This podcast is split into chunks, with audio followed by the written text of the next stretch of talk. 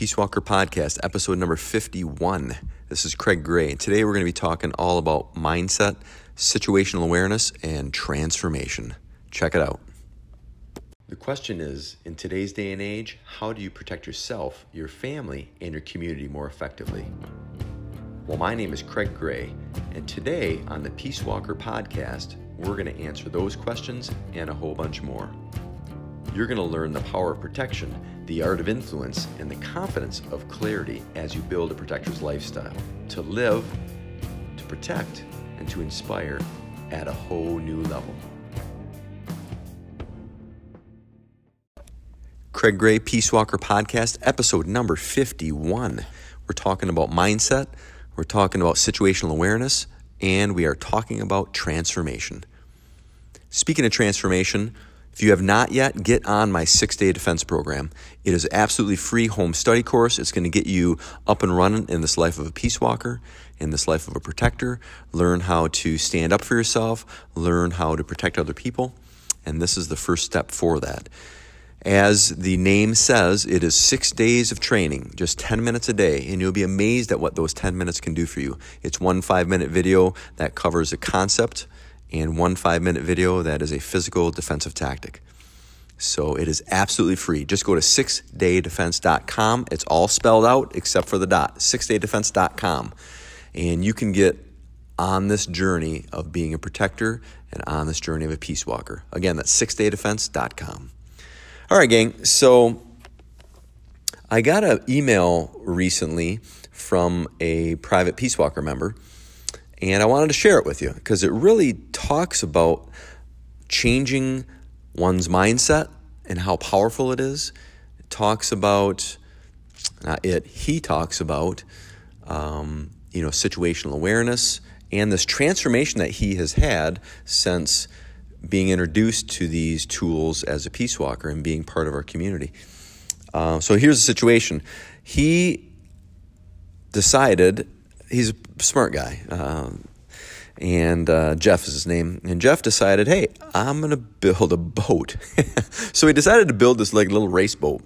He and his his uh, sons and I think his father or father-in-law, and and he sent some pictures. It's really cool. It's one of those little river racers, if you know what those are. If not, like, Google it. It's pretty cool. But it's a little wooden boat, um, a little single-person wooden boat, and um, he's almost done with it. He's just putting the last layers of. Um, not shellac, but uh, some sealer and, and paint on it. It's uh, it's wood grain. It's really sweet looking.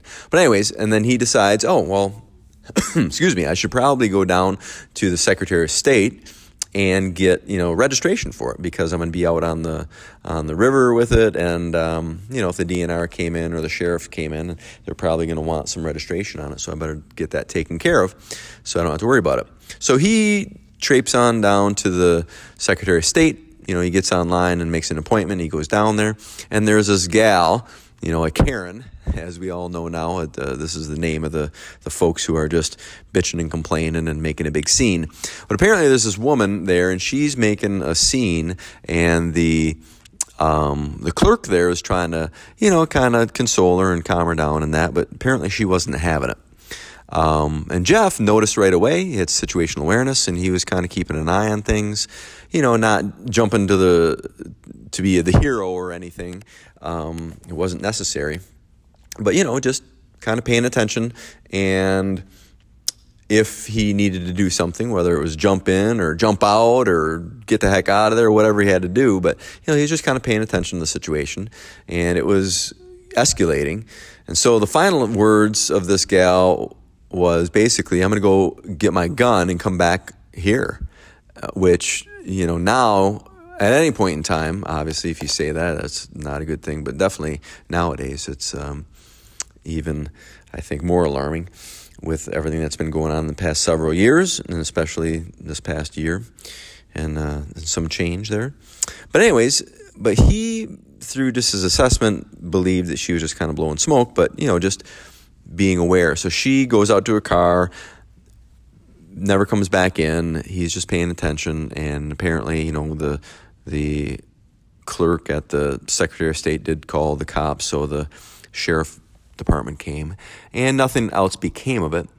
Um, So he got his thing taken care of, his boat taken care of, and got his registration and went home and so forth. But he shot me an email and it was really cool because he said basically, you know, he just wanted to, I'll read it to you. I said, Craig, long story, but I wanted to say thank you for all that you do.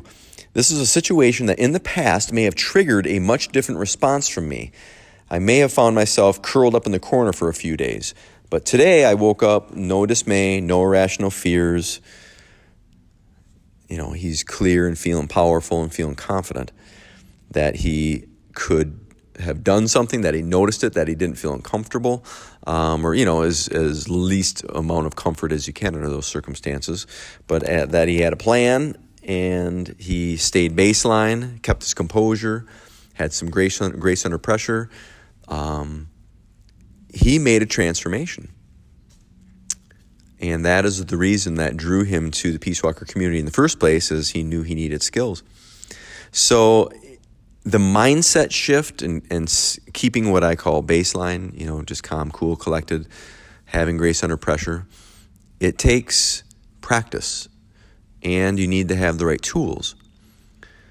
But the transformation is profound and not it's not just about learning to punch and kick and do all that kind of stuff. That's part of it. But really, it's this whole shift of identity, this whole shift of your mindset, this whole shift of your awareness.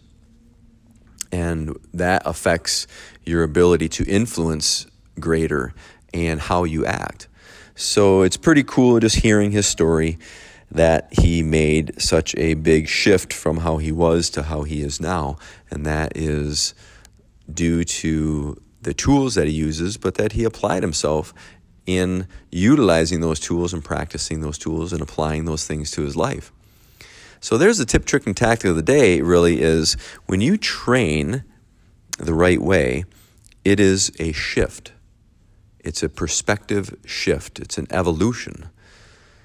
And you can just go and train physically, and there's nothing wrong with that. But what would your life be like if you had less fear, if you were more confident, if you were more had more influence, wielded more influence, that you could control yourself better under pressure, that you knew how to deal with conflict at varying levels? What would your life be like? Do you think that would help you to get a better job, make more money at your job, have better relationships, be safer out there, make better decisions, live a better life? Well, I think you do. I think that is what uh, I've experienced in my life. That's what I've hear what I hear other people experiencing, like Jeff here, and you can experience that too. But you've got to take that step to make the change, and it's not just about going to a local martial arts studio and starting to train. It's not just about buying a gun and starting to train. You have to have the right recipe, the right formula. Surround yourself by the right people that are clear about what this lifestyle of being a protector is, what being a peace walker is, and you can integrate all those other things as well. So great if you want to train, if you're locally here and you want to train with me, great, come down to the academy. If you're not locally, still get on the online membership and learn some of these skills that you can implement with your local training. So, I didn't really mean for this um, episode to be a big advertisement for the Peace Walker program. I wanted to share Jeff's experience with you and how profound of a shift that he felt that he made in the face of potential violence, but definitely in the face of conflict. And you can make those same changes, but you have to have the right mindset and you have to have the right skills and the right support to be able to do that. So there you go. All right, gang, that's it for me. If you want to start on that journey, and if you haven't, or if you are training already and you are interested in this perspective that I'm offering up to you, you can get a taste for it not only by listening to this podcast, but also get on my free program sixdaydefense.com. That's sixdaydefense.com, all spelled out except for the dot. It could change your life and maybe even save it. So, sixdaydefense.com. And on that, folks, it's a short one today. Have a great one, and I'll catch up with you on the next episode. Take care.